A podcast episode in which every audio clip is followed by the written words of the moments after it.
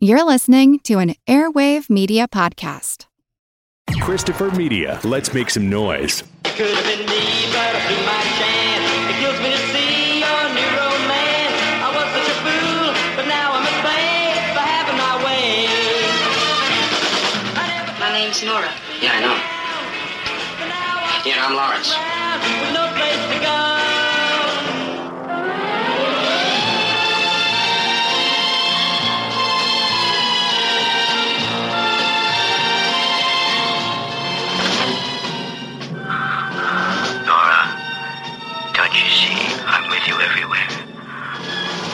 Look so beautiful. Your skin. I can tell you anything you want to know about perverts and degenerates. To me, you're an animal. You've a wife a child at home. You're a dirty, disgusting animal! I'm a man, and I, I will make you feel like a real woman. I know you so well. I know everything to you so well. I know every area. You get these calls often? Do you mean, do I imagine them hear voices, see burglars under my bed, maybe? Do you get these calls often?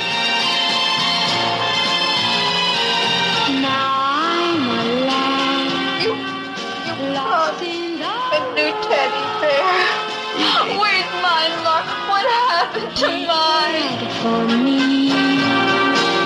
She a tramp? Oh, wait just a minute. Who the hell do you think you are? He can't control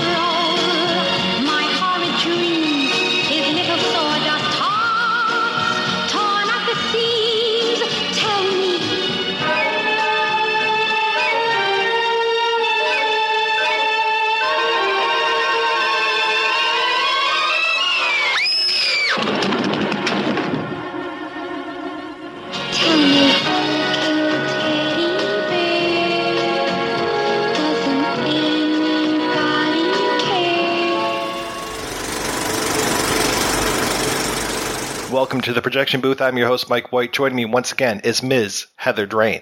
Hello, hello. Also back this week is Mr. Terry Frost. Ni hao. this week we are taking a look at the 1965 thriller Who Killed Teddy Bear, written by Arnold Drake and Leo Totayakan. The film stars Sal Mineo as Lawrence Sherman, a waiter at a nightclub, and Juliet Prowse as a bartender named Norma Dain. Someone has an unhealthy obsession with Norma and keeps making obscene phone calls to her. If you don't want to know who that someone is, or who actually killed Teddy Bear, or robbed him of his ability to walk, oh wait, sorry, that's the wrong Teddy Bear, I'd recommend that you turn off this podcast and come back after you've seen the movie. I don't normally do this, but it is available in Toto out on YouTube if you are in the States, because I know it's a little tough to find these days, which is not good, but we'll talk a little bit more about that. Now, Heather, when was the first time you saw Who Killed Teddy Bear and what did you think?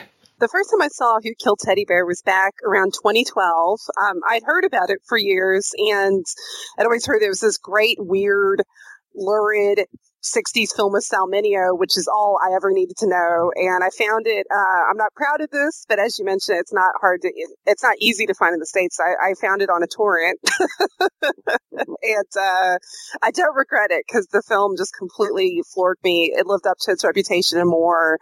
Um, I thought it was incredibly both, I thought it was sad and arty and a great kind of peek into just sort of the seediness, uh, not only of 1960s New York, but just the seediness of uh, human nature in general. How about you, Terry? I first heard about it through the B Movie podcast. In fact, Vince Rotolo, before unfortunately he died, talked about it on the podcast. And also, there's a cover version of the theme song to Who Killed Teddy Bear by Josie Cotton, which is really cool. So I actually heard the music before I ever saw the movie, and I saw the movie through YouTube, of course.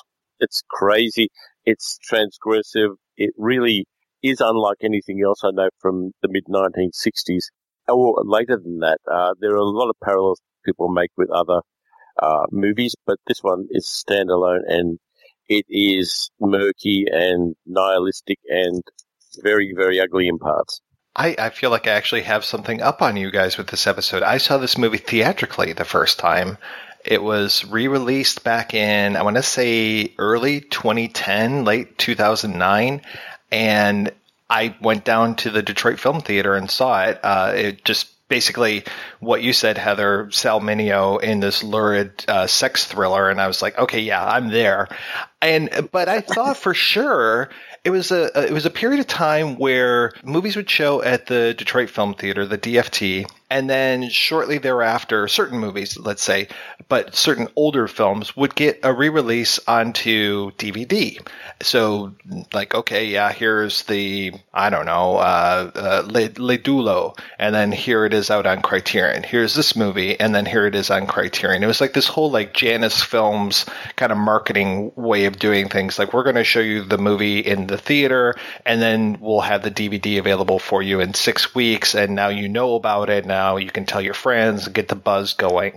But that never happened. There was no DVD release, and it was one of these big question marks where I just kept wondering what is going on with this movie. And I still don't know why it's not more widely available, but I wish that it was because it is a real mind bender. And, you know, Sal Mineo, Sal Mineo, I love Sal Mineo. And his work is always so interesting, especially when it comes to sexuality, because it seems like he's always trying to prove something in these movies. And this movie, he's really, really trying to prove something. Oh, I am so jealous. You got to see this in the theater, Mike. Oh my god. I definitely think that uh, I- I'd love to see this one. There's a place called the Astor here in Melbourne where they do um, old movies, and I really got to suggest it to Zach Hepburn, who runs the Astor, to try to find a print of Who Killed Teddy Bear and play it because I think it'll play great to that audience. Uh, yeah, Sal Mineo, I, rem- I saw him earlier this year in Exodus, and there's a great scene of him being interrogated by David Opatoshu about what he did during the war when he was in the concentration camps. And it's an incredibly vivid scene because basically he was gang raped by Nazis in the concentration camp. And Mineo plays that brilliantly. He won a Golden Globe Award, uh, or may have been nominated for it for that role. Uh, fantastically um, intense actor. In this one, he um, ramps up that intensity to 11 with uh, Lawrence, the character he plays in this one. It, it's a great performance and incredibly memorable one. Oh, I think brave is the absolute best word to use, uh, both for this performance and Sal Mineo in general. Just what an actor. Um, I know he was in also an early stage production of Fortune in Men's Eyes, which was like this very controversial uh, prison thing where he, um, with a young Don Johnson. He directed a stage version of it in the late 60s, I think. You're right. Yeah. So he's he's so cool. Mineo's just he's intense and vulnerable and just he he's just an actor that constantly crackles. There's like a fluidity to his performances and everything. Yeah, I mean, most people will remember him as what Plato from uh, Rebel Without a Cause, where again he's really playing with the sexuality, you know, having the picture of Alan Ladd in his locker and just this whole like, is he, isn't he, yes he is, but he doesn't want to be, all of this. And then that that was kind of his real life struggle as well was, oh, just this real interesting on screen, off screen, uh, uh, conflict that he had going. Yeah, there's a weird um, rumor going around that he had an affair with Bobby Sherman, the pop star. I think his career definitely suffered for his sexuality. He wasn't in the closet at all regarding that. And in 1960s Hollywood, that was definitely a no-no. So I think that even though he was a fantastic actor, uh, I think his career was kind of cut off in its prime because of that. And that's a shame because there would have been so many more good films we would have seen him in had his career not tanked the way that it did um, in, from about the early 1960s.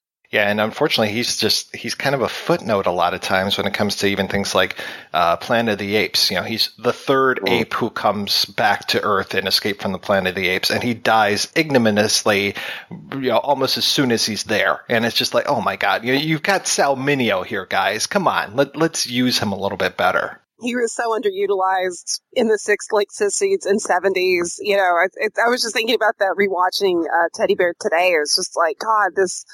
You know, he's just so brilliant, and it's like, not. I mean, I love cheesy seventies television in America, but like, I mean, what what was he on? Like, uh, not Banacek, but I mean, he was on stuff Um, Columbo. He was on Columbo. He was amazing on that Columbo episode. I will tell you know that I love Columbo, and he was fantastic on that. And he wore these amazing, huge glasses, and it was him being used by Hector Elizondo, and they're both playing Arabs. It was fantastic. Oh God, I love Columbo too, but I just Mineo should have been in a lot more feature films uh, than he was. And um, unfortunately, Who Killed Teddy Bear, as brilliant as it was, it didn't do a damn thing for anybody's career involved. It didn't kill anybody's career, but the film, you know, there's a reason why it's more an occult film group. You know, I mean, this film should be out like with the Criterion edition or something like that.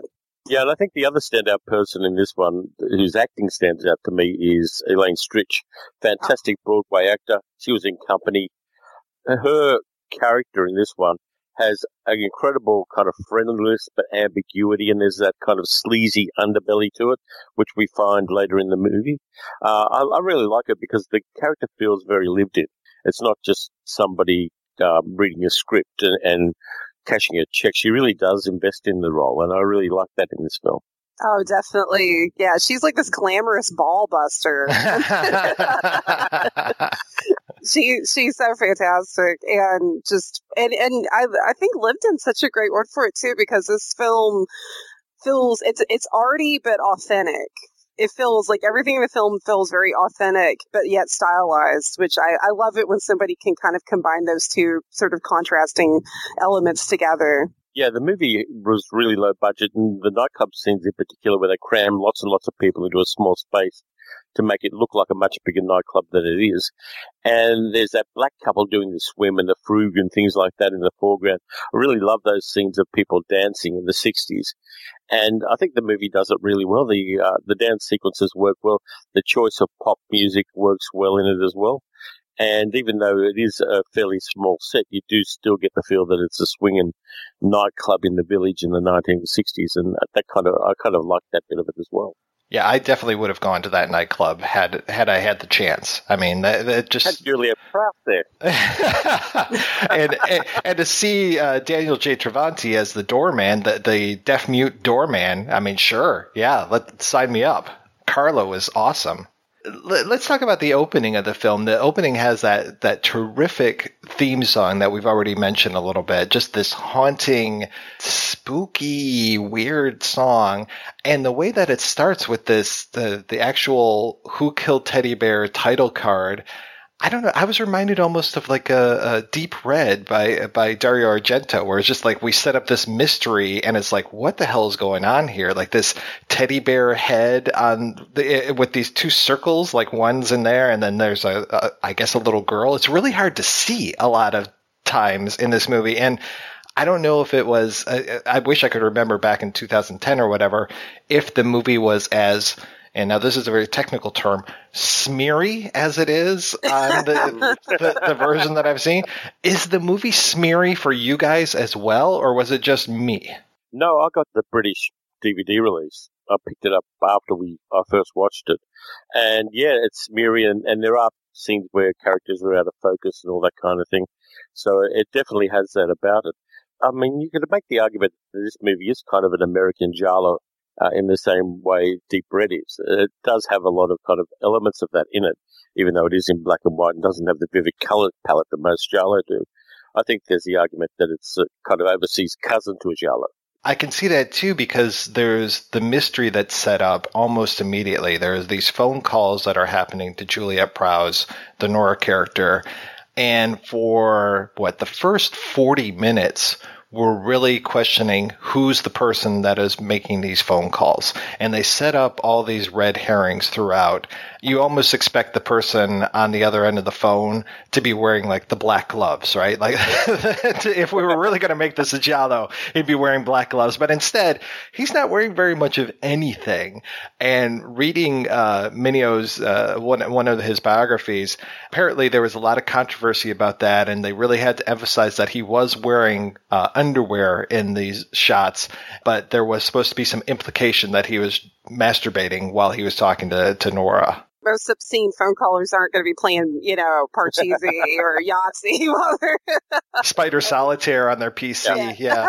and and that's kind of essayed too by the fact that he's playing with his abdomen mm-hmm. while while he's doing that. So you get that implication that yes, he is fapping while he's doing this, and it makes it sleazy the fact that he's playing this stuff. The weird thing I found about the film, and, and the, the intriguing thing too, is the sexualized body is not the body of the victim; it's Sal Mineo's in this film, and, and there's a very kind of gay gaze feel about it as well because they do concentrate on Mineo, who looks very cut in this movie and is in terrific physical shape, and less so of his victim, uh, the character played by Julia Prowse.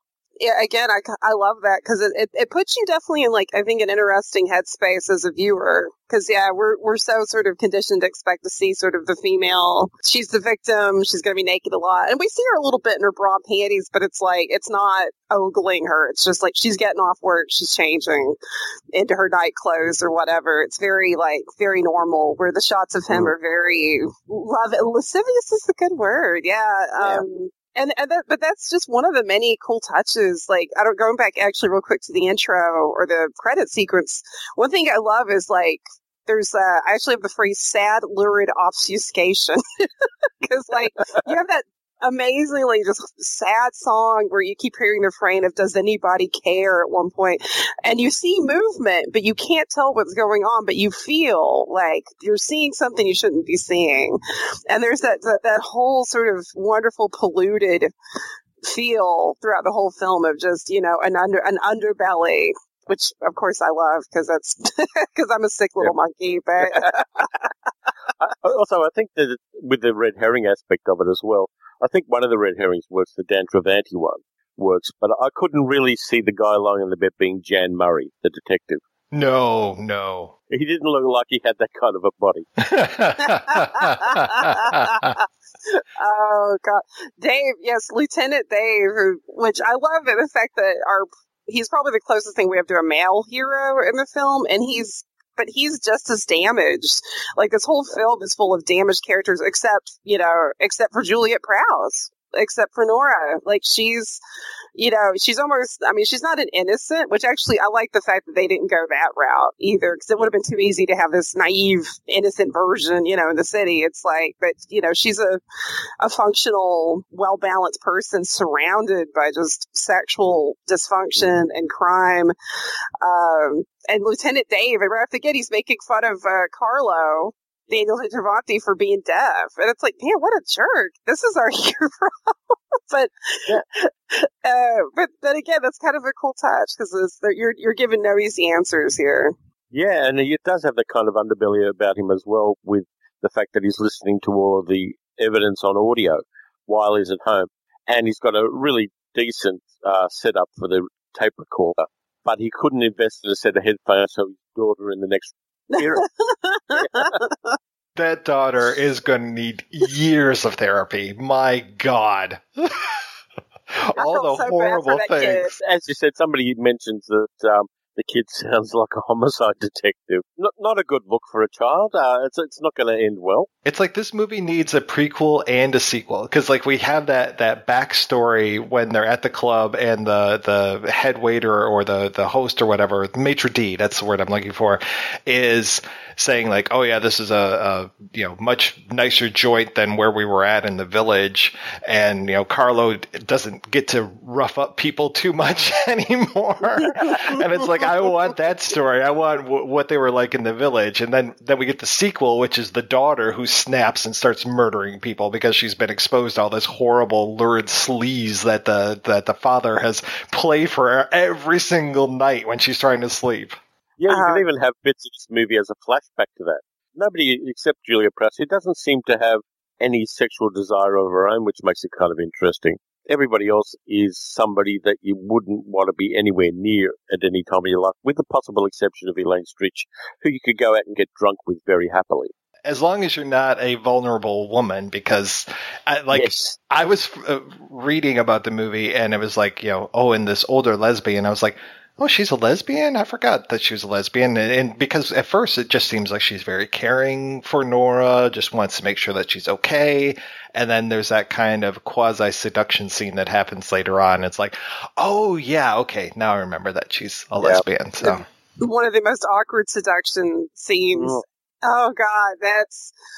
Ooh, I, I don't know why. Just hearing somebody just go, "That's a good baby." It's like, oh my God, get her out of this room, away from this woman. This is not healthy. There's nobody in this movie that does chat up very well. Detective Dave is rotten at it. Lawrence is really rotten at it. And Elaine Stritch's character is super rotten at it. Nobody knows how to have a conversation of get to know you and, and I'm interested in you. None of that. It's all kind of stuff that makes the person you're talking to want to have a shower. And hey, don't forget, there's that amazing small role uh, of Frank, played by Bruce Glover, who's just talking all about how easily uh, Nora's apartment is to be broken into. And when Bruce Glover shows up, I mean, he's only in the movie for like two minutes, but it's just like, is he the killer? Is he the one making these phone calls? Bruce Glover just has that kind of face. He just has the killer face.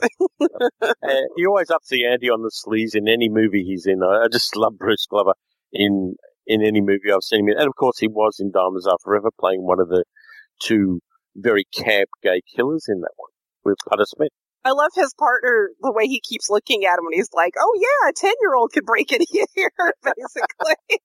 and his partner's totally looking at him like, dude, shut up, okay? She's already freaked out. Ixnay on the breaking bay, yeah. This this movie is set in uh, New York where only one person has social skills. Everybody else is totally shit at social skills. Yeah, I think the only other person that I would actually want to be around is uh, when we finally get the reveal of Lawrence's sister, Edie. And I don't know, she reminded me a lot of Talia Shire. I don't know what it was, but uh, Margot uh, Bennett, I thought she did a great job of playing a woman who is damaged as a child, um, physically slash mentally damaged as a child, and then who is now in a woman's body. And there's as the, the- later on in the film, there's a scene where she is being a little sexual, and Lawrence is freaked out about it. But it's like, yeah, she's a woman. She's not a little girl, even though she acts like a little girl. Margot Bennett's really interesting because she was the first wife of Keir who was in 2001, and the first wife of Malcolm McDowell. And she did have a stage career, but uh, only did has three things coming up on IMDb. But yeah, I think she definitely had chops as an actor, and she does put that across in a way that's not kind of condescending or dumbed down. And I really like that film. I think she's definitely punching above the weight of the movie in playing um, the, the sister, Edie. Yeah, she easily could have gone Rosie O'Donnell on this thing. Oh God! Don't even. Oh, no. Why would you even mention Sorry, that? sorry. sorry. Oh no, she's. I thought she was wonderful, and just I, you know, that's the- the thing I kept, especially when I first saw it. You know, you you feel sort of protective of her because she she is basically you know this child woman, and you know this is the '60s too. I'm like, if something happens to Lawrence, which it's going to, like, what's going to happen? She's going to become like a ward of the state. I mean, it's just you just feel so bad. There's just so much sadness. Yeah, it's a very nihilistic film ultimately, and um, nobody comes out of it undamaged in a sense.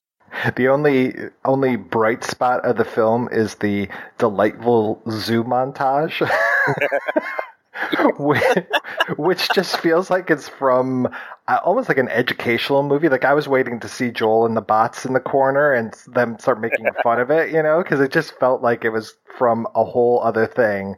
And it's just like one of these great coincidences where sure uh, Lawrence and his sister, and then uh, Nora, the cop, and the daughter all go to the zoo on the same day, and they just happen to meet up. But it's like you know, the music playing was fantastic.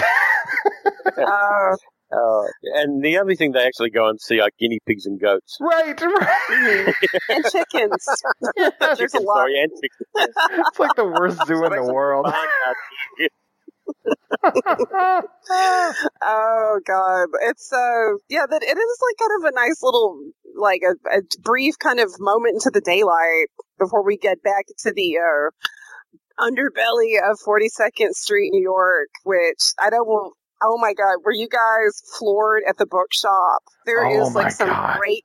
I want. I wish I could go back in time with a bag of money and snap up everything and it's so and i love it too because you see like these lurid i mean obviously pretty porny uh pulp novels right next to like naked lunch and hubert selby's last exit to brooklyn Yeah. like this is I do know a shop in Sydney, a second-hand bookshop where you can buy some of those books. oh wow They, it's in a massive warehousey kind of place called Gould's, and there's a corner where they have um, 1960s and 1970s porno novels, and you can still get some of them. I still like your time travel idea, Heather. Hey, between that and then like you know we see uh we see Lawrence just in a fit of, of fevered sexual repression goes down to a, a you know basically kind of a grindhouse showing a double feature of uh, Call Girl seventy seven, which I would love to see. I've never, I'm not familiar with this one, and um, I think there's a Um, film World of Flesh. I think it's the second Yep. feature. I'm downloading a copy of Call Girl 77 on the torrent at the moment. Oh, my god!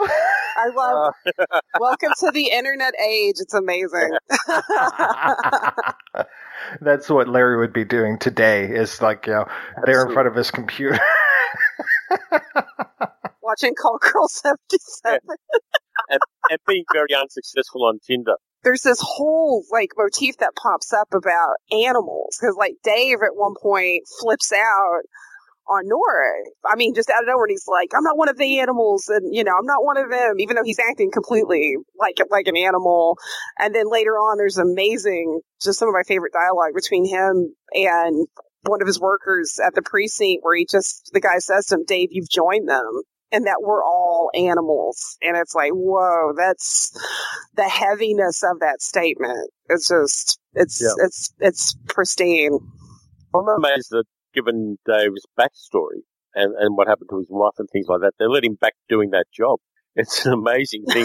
It's kind of like, yes, we are, you know, his wife got raped and mutilated and murdered. So we're going to put him back in the job of catching people who rape, mutilate and murder women. It makes a lot of sense. He's got experience.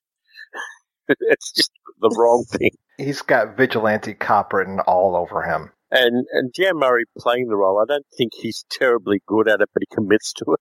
to me, he almost had this very like um almost more of like a 1950s sort of G, not a G man, like kind of you know like that sort of like hard bitten. To he definitely seemed to be playing um sort of an archetype. I mean, I think it works. I don't have a problem with it. It's almost sort of a weird uh thing to see next to somebody like Mineo, or even I thought Julia Prowse was amazing in this, and she's very you know, vulnerable, but you know, at times she's tough. You know, she's a she definitely brought a good like layer to you know a victim character. This movie is just full of great character actors. Like Mike, I, I know in the script you mentioned the perverts at the police station, Oh and yeah. how amazing was Adler? I loved Adler. I mean, he's he's horrible, but he's amazing. He's all like, oh, a girl Yeah. gets strangled with a pantyhose. Who do you bring in? Adler. See how it is. Yeah, that actor's Tom Aldredge, and uh, yeah, he, he does. And it's nice that they give them those moments too. They bring the actors in, and they do give them a bit of a moment to shine. Uh, let's see, what else was he in? He was in the assassination of Jesse James, the um, movie with Brad Pitt in it as well. Oh wow. Yeah, he had a long. yeah, career. so it's Boardwalk Empire, he was in that. Uh, Damages, The Sopranos, of course, because everybody looked like that was in The Sopranos. If I had one regret, it's that Daniel, Daniel J. Travanti disappears at one point, and we just never get him again. I was kind of hoping he would be the Deus Ex Machina at some point and come in and save her, but the horrible thing about this movie is that no one gets saved, and that her rape by Larry is just that i- is heartbreaking and that's one reason why this is a hard movie for me to watch uh, often at all because it, that scene is just it tears the guts out of me Yeah, it's got a kind of realism and a non-sensationalism that punches home what's happening. well, and I think the reaction to both of them to me is is what I found especially heavy because she's just you know she's just destroyed because I mean that's one of the worst things that can happen to anybody. And Larry, you know, once it's done, seems shell shocked. You know, it's not like your classic sort of villain where it's like, "Ha, I just violated you," you know, or anything like that. It's like Mineo just giving you you don't want to have empathy for this guy. He just raped Yeah. her. He's you know, but yet he's a human. And so, and that's one thing I really respect about this film is that it, because that's kind of like real life. Real life has, I mean, people that do horrible things sometimes, I mean, they're human too, and they might have things that, aside from the deeds, you're like, oh God, this poor person. And then you see that they've done something terrible and you're like, oh shit. But, you know, like, but it makes you think. And I, I love it. Like, this film is a, a film that respects its audience. Yeah, and then there's also the fact that He's murdered somebody and now he's raped somebody, and the rape is the one that affects him the most, which shows how twisted the guy is in a lot of ways, and, and that he realizes that he's fallen off a cliff, a moral cliff. And after that, we get that great end scene on the streets of New York in wintertime. And I love the fact the movie set at winter with him being chased by the cops, who all seem to be in taxicabs. Yeah, jumping back a little bit, I mean, poor, I hate to say poor Larry, but poor Larry, I mean, everything is so warped for him as well. I mean, the, him having to take care of his sister is his fault, kind of. And it was because his sister happened to see him and this neighbor lady having sex, and the sister kind of lo- loses it and runs down the stairs, falls, and then that's what damages her. And that takes us back to the opening credits. But it's just like, so now he is, and I hate to use the word burdened, but he is now responsible for the sister, and it's all now tied up in sexuality. And now he feels guilt over that moment that he had sex, and so now everything is just wrapped up in this whole thing. It, the, everybody is so damaged in this film, with the exception maybe of Nora, and now she's damaged by the end of it. Now she has this horrible thing that she has to live with for the rest of her life. Well, and I noticed there's sort of a lack of parental family roles in this film because, of course, Dave's wife, you know, was murdered, and so he's a mm. single father, so there's no mother for that little girl. There's no parents. I mean, because this is the thing, like, I'm trying to figure out the timeline, because Larry's probably in his mid 20s, I would guess, here. Yeah. And Margot just turned 19, but she mm. looks a lot. I mean, she's like a little girl in the flashback. And so it's like, so was he, you know, this, did a babysitter prey on him?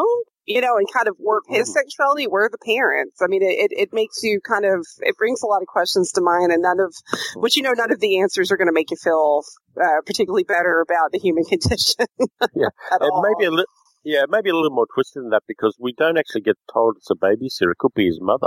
No. Oh, oh, damn. Yeah, which Wow. gives, gives it that extra layer of yeah. That's what I thought when I, when that ambiguity came up. I thought, is it a babysitter or is it his mother? Because if it's his mother, that really makes a new cascade of guilt and horror for Lawrence, and explains what's actually happened a lot more powerfully. I think. You went there, Terry. I love it. I did go there, yeah, because there there is no context for that scene. No, no, so not at all. just don't know one way or the other what who that person is with whom he is sleeping. My mind is blown. wow, it's yeah. Well, that's the, kind of the beauty of this film is that, um, like Joseph Cates, the director, gives you enough to chew on, but yet there's enough sort of right down to even the visual level, as you were talking about earlier, Mike, with some things seem a bit. Um, what was your word? Smeary? Was Yes. that the word? Yeah. um, it- it's hazy. You know, there's a haze, so you're never quite sure. And that's God. That's a that is a twisted theory that kind of works really beautifully. yeah, it does. Mm-hmm. I did Wow. twist it very well.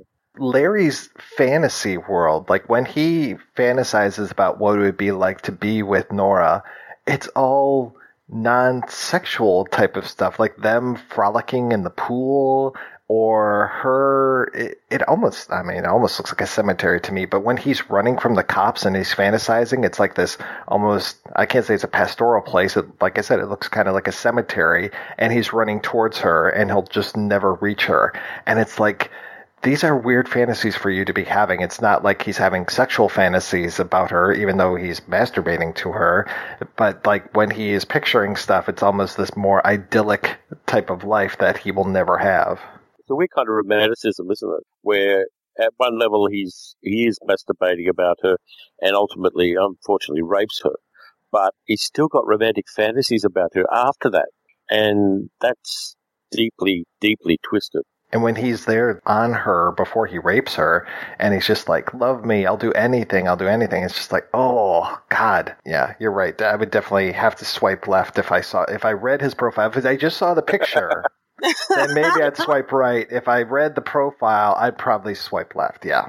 Well, that's another, like, again, just genius casting because Mineo, on top of being, as, as we talked about, a great actor, I mean, you know, he was a good looking guy. He was this Yeah. very, just very cute. He was, I mean, he was a teen idol in the 50s and just, you know, not like it would have been so easy to have, you know, somebody who's, you know, physically where the audience is like, oh God, that creeper. And instead you're looking at him and he's like, that's a good looking guy. And then, the, but he's damaged, you know, it's the, it's Yeah. the candy with the, the rotten center kind of thing. And, uh, you know, God, I, I just, I miss Sal Mineo. And there's a great dance sequence where Juliet Prowse's character Nora teaches him how to dance, and then suddenly he's dancing in. For me, it seemed to me a very gay kind of dance club kind of look about it. I was telling you really kind of cutting the rug a bit. Yeah, I, I love that it's like at one point they're like, "Hey, we got some new records in," and I think they only have like two songs that they ever play at that club. but they're pretty good Um, songs. They're good songs. Yeah, Oh, they're fantastic. It's kind of like the uh, like Michael and Roberta Findlay's Flesh films, where there's really like two pieces of pop music used, but they're so freaking good, you don't mind it. It's like, yes, play the right kind of loving again, and you're gonna hear it again, so it works. I'm I'm a big fan too of tiny nightclubs in low budget movies, where they try to make it look like it's a much bigger place by cramming lots and lots of people into small spaces. You see it in all sorts of kind of exploitation films of the era, where they will have a place that's about the size of a single car garage, and they cram. 20 or 30 people into it to make it look like a really big swinging joint. And it never quite works, but I'm always fond of it as, as an approach in those kind of films. And to see all the old men dancing with the young girls, it's just like, what kind of club is this anyway? It's the Sugar Daddy Club. That brings us back to that police interview thing where um, Elaine Stritch's character is in there, and Jan Murray says about uh, Nora, is she a tramp? Because he automatically assumes that she works in that nightclub, she's some kind of sex worker. She's a floozy. I know. Did you guys get the feeling that uh that Elaine Stritch's character was a madam at one point? Because there's like some dialogue early early on. Well, not just the village thing, but the maitre d, where he he makes some kind of like wisecrack to her, and she's like, you know, do me a favor, just put on your French accent, do your job, or something like that. And Yeah. I don't know why I just got this feeling. I'm like, I bet she was, I bet she was peddling some ladies. Possibly, yeah. Wow, we're uncovering the the sleazy underbelly of Teddy Bear here. it, it just gets sleazier and sleazier. There is only sleazy underbelly in this movie. yes, that's Nothing true. above sleazy underbelly. well, even the daughter, because like Yeah. the the first scene where uh, Lieutenant Dave uh, brings Juliet Prowse to the apartment it kind of give her a safe place to say the daughter's immediately like, she's pretty. Is she a hooker? Like, this kid's 10. Why is this kid thinking daddy's bringing home hookers? Like, what? Maybe Daddy has before. Could be. Yeah. Uh, He, he's not very good about hiding anything else, apparently. I mean, what is your theories? What are both your theories on why this film isn't more celebrated? Because is it the sleaze factor? I mean, because you have a respected cast, you know, that have all like multitudes of great credentials. Um, it's well made. It's the editing. I thought the editing was quite tremendous in this, including like some of that flash like those super flash cuts, which you really did not at all see uh, at 65. I mean, you saw it pop up a little bit more like with Jodorowsky and Fando y Lis and uh, Easy Rider, but 65, oh my gosh, not really. Um, you know, it's the music's great. I mean, it's got all of these great factors, but it's like, you know, I don't know, were main, mainstream critics so repressed back then, and even to this day, I think to some degree still, where it's just like this film didn't have a chance to really blossom like it should have. I think it may be a rights thing too. It's not owned by a big studio, and, and these movies tend to get released more often if the rights are owned by a big studio, and maybe they're even a bit clouded. I know that there was the British release that I've got, but uh, it, I think it, we're waiting for a Criterion or for one of the big guys, or even Vinegar Syndrome or somebody, to release this film to the to an American audience, and I think it'll get a lot of oxygen if it ever does get that release. I can't imagine it's those two pop songs that they play in the club are uh, tied up in rights issues or anything. oh god. Well, and the sad thing is, like now, it's like the main cast. I I think are all dead. I mean, because Juliet Prowse died. She died really. She died pretty young of cancer back in the nineties. Elaine Stritch is Elaine Stritch still with us? She died a couple of years ago. Oh God, I there's so many, but so many celebrity deaths. I'm starting to feel like I'm in the movie Phantasm or something, and the tall man's like messing with my mind. it's like somebody will die, and I'm like, I thought they were alive. Or somebody will die, and I'll, I'll have thought they were dead forever ago. Like Fats Domino just died. I'm like, wow, he was still alive. Oh God, I thought the same thing, Mike. I felt so bad too because I love Fats Domino, but I, I seriously thought he died years ago. Well, when sorry, Richie Fats. is when Richie is singing Fats Domino on Happy Days, I'm like, okay, well that guy's already super old at that point. And so, how old was he when he was making hits? Was he 20 years old? Was he 15? He must have been. He was about 89 when he died, so, you know, he'd, he'd blown out a few candles in his day. But, yeah, yeah, uh, Uh, one of those things is you think people die mostly because some of them suffer from dementia or other kind of infirmities. You don't hear from them for a 20 year period before they die. And you assume that somewhere they jumped on the rainbow.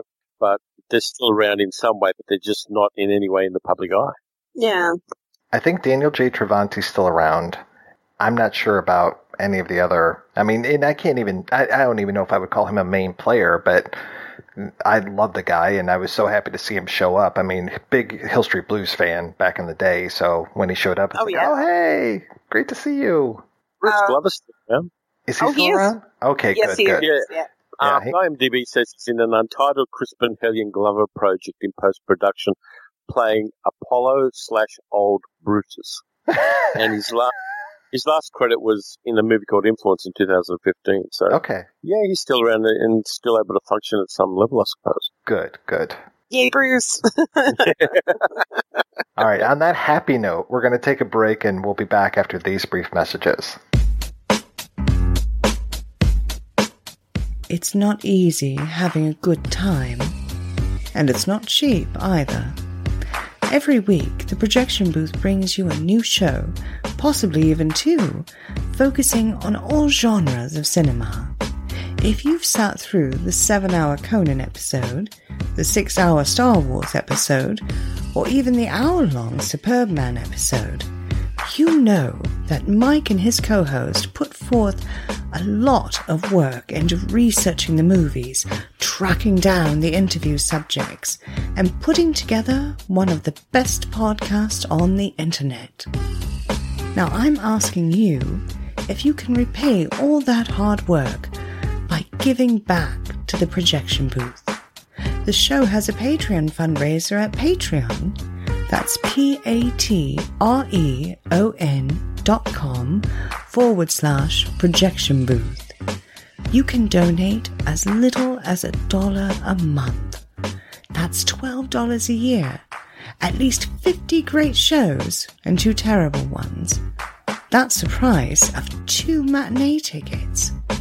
Now, isn't the projection booth worth it? Once again, that's patreon.com slash projection booth.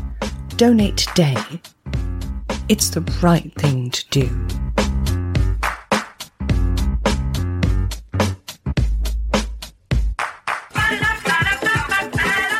Right, I'm here with Bill Byforce and Mr. Chris to tell you a little bit about Outside the Cinema. All right, Reverend Scott, take us to church. Uh, what can we expect to find from a typical show? Two hours of just random blabber. Uh, is there anyone's coattails you rode in on to popularity? I'm the guy that fing burns the coattails and then pisses on them. You review all these exploitation, horror, comedy, cult, and often all around terrible movies. You must have a strong driving force that keeps you going. Ego. And I don't know if I've heard you say that before. Uh, yeah, I've been saying that for a while. Really? I have been saying that for a while. Also, I'm high on smack. Well, it's definitely working for you guys. People are coming out in droves to support you on iTunes. We just the other day got a, a, a one star review on iTunes. Well, that is one. That is one star too many. Let me tell you, the worst fing piece of shit I've ever heard. This has been great, guys. Thanks, Scott. Ah, that was good. Oh, he's got you crying over there. I'm good for the rest of the year. Nice. That was too much.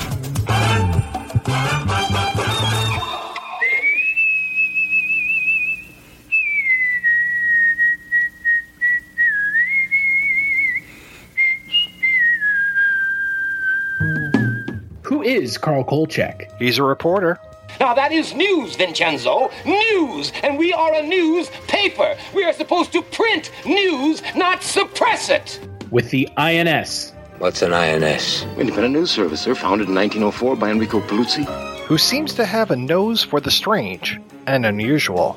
Well, last year in Las Vegas, I uncovered a series of murders that turned out to have been committed by a vampire. And what is the Kolchak tapes? It's a podcast. All about Carl Kolchak, What's a Kolchak? the Night Stalker. And where can you get it? On iTunes, Stitcher Radio, and at www.kolchaktapes.com. As foolish a game as any that Gory the Ghoul could make up. This is Adam Spiegelman, the host of my second favorite movie podcast called Proudly Resents at proudlyresents.com. And you are listening to my favorite, the number one, The Projection Booth. Mike put so much work into it. If you listen to my show, I put no work into it. Enjoy the rest of the show, you lucky son of a gun.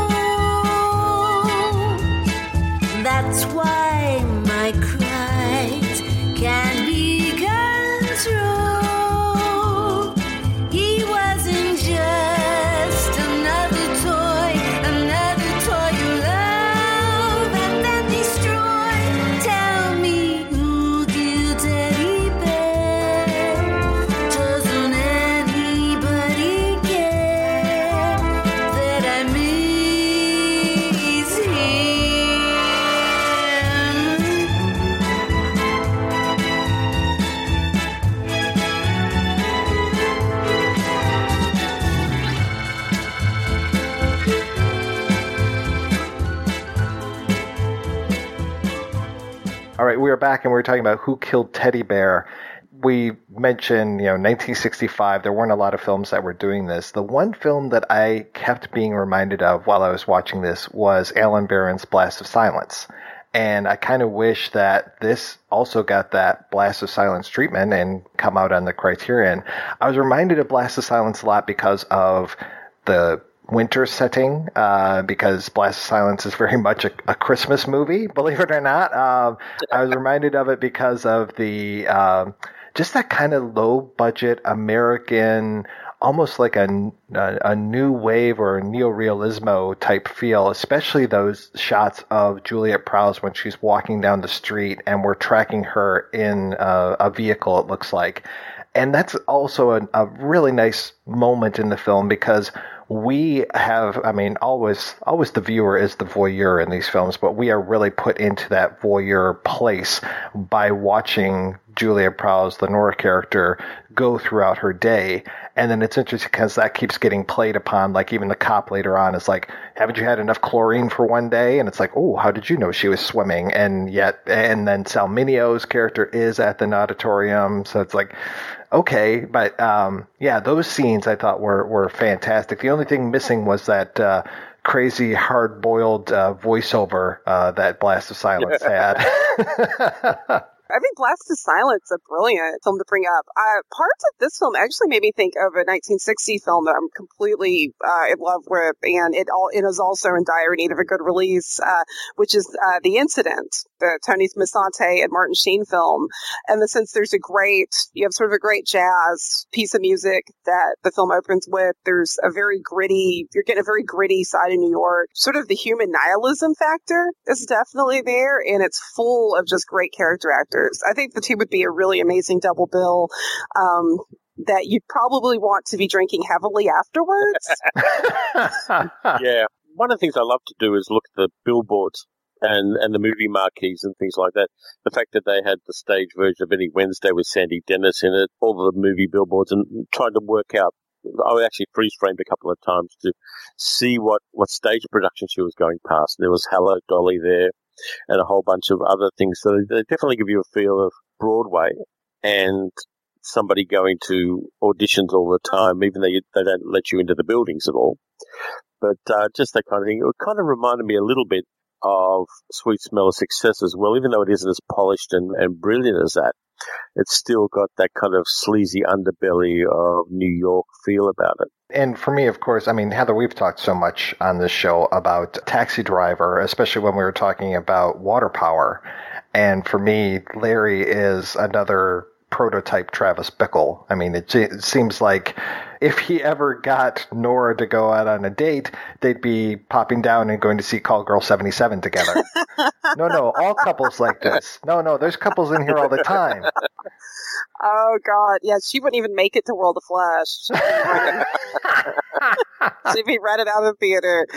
Oh God, that's uh, that's a really great comparison. I mean, it, with the sister character kind of throwing in an interesting yeah. sort of shade though there too, because like you know Travis is such a lone wolf, but uh, you know Larry can't be, but maybe that's actually kind of made him even more screwy you know, being a caretaker, you know, if you're in your right mind is very stressful and emotionally can wear on you. Being a caretaker when you already have all these sexual issues, uh, and it's your sister and you have guilt. I mean, uh, poor Larry. He didn't, just didn't have a chance in this life. I can see the parallels, but Travis is so isolated from other humans that he's a kind of distilled Larry in a sense where they stripped off everything extraneous except the twisted thoughts in his own mind. And uh, who's to say that Scorsese didn't use this as one of the touchstones for Taxi Driver as well? I mean, he would have been familiar with the film. And that kind of New York sleaze aspect, uh, I think this may well possibly have been an influence on Taxi Driver. So let's go ahead and take another break and play a preview for next week's show.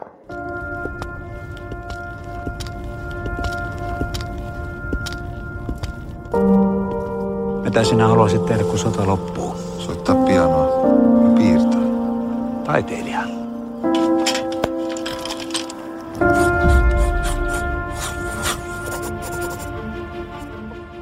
Mitä vaan löytää joku ihminen elämässä? Mulla oli sellainen soles. Mm, joku Lotta vai? Ei.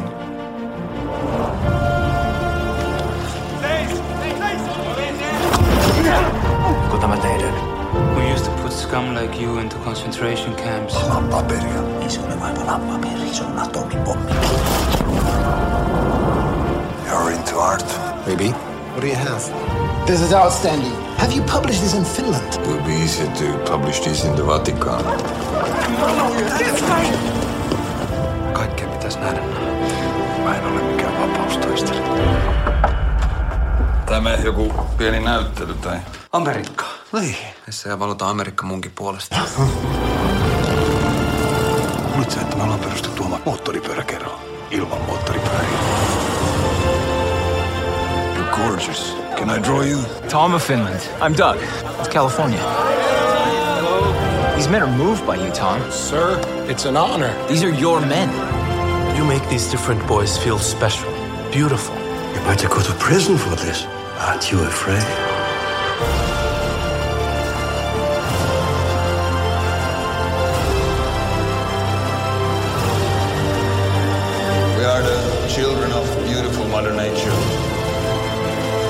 Young men, old couples, straight and gay, all yearning to love.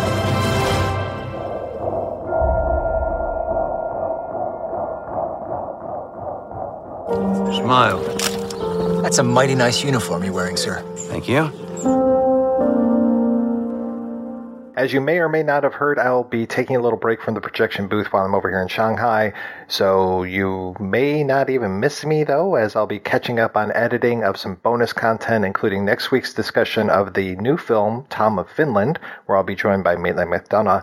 Until then, I want to thank this week's co host, Terry and Heather. Terry, what is keeping you busy these days, sir? This week I am putting up another YouTube video. I'm trying to do classic film remakes that are better than the original. So I've got a few of those lined up, so I'm putting that out.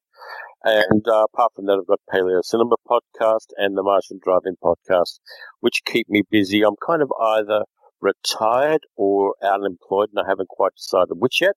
But they give me lots of time to put out content, and I'm very happy doing that.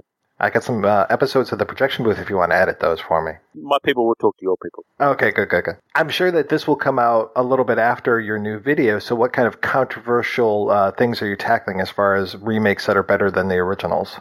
I'm not doing anything particularly controversial. The fact that things like the Maltese Falcon was the third remake, the Maltese Falcon, and things like that, and kind of hipping people to the stuff in classic cinema they might not be familiar with. I'm also then doing miscasting in movies as the subsequent follow up to that. And I'm going controversial with that because one of the miscast actors I'm putting in there is Roger Moore as James Bond. So I'm going to play with that a little bit and probably piss off some people, which always makes me happy. And Terry, will you do me a big favor? And once you see it, can you let us know how Call Girl 77 is? I'm very happy to do that. I'll uh, I'll let you both know how it goes. Fantastic. Oh, fantastic. Oh my God. Mike, Mike and I are hive minding over here. yes, yes, we are bored. And Heather, what's been uh, filling your coffers with gold? Um, unfortunately, not Criswell. Because anytime I hear more gold, I always think of Orgy the Dead, where he's like, more gold. I love Criswell.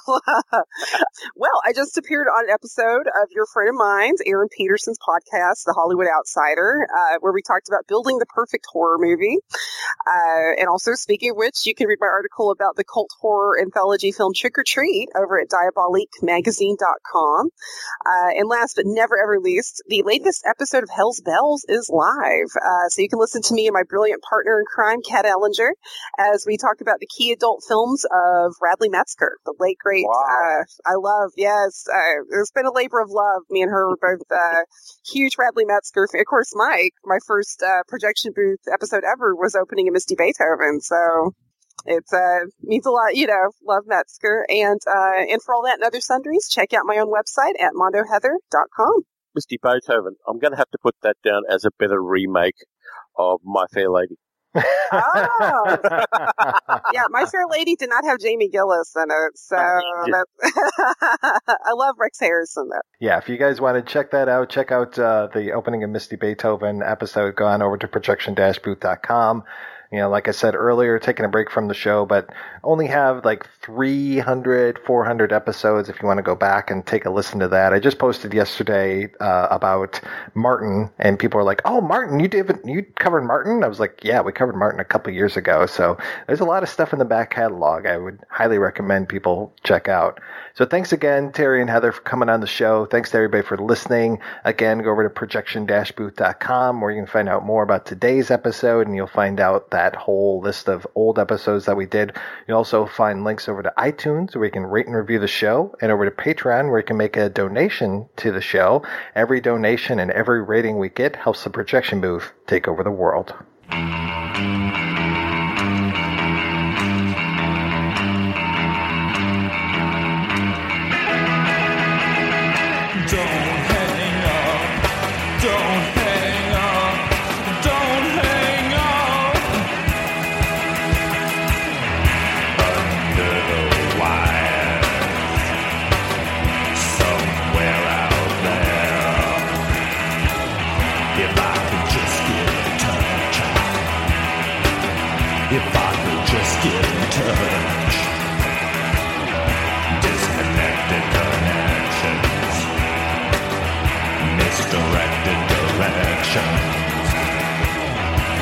So very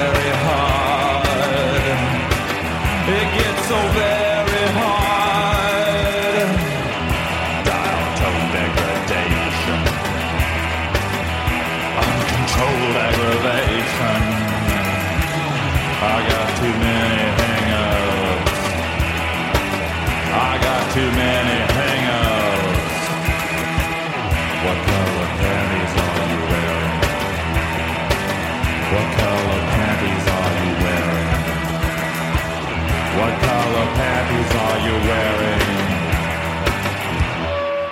And how long have you been wearing them?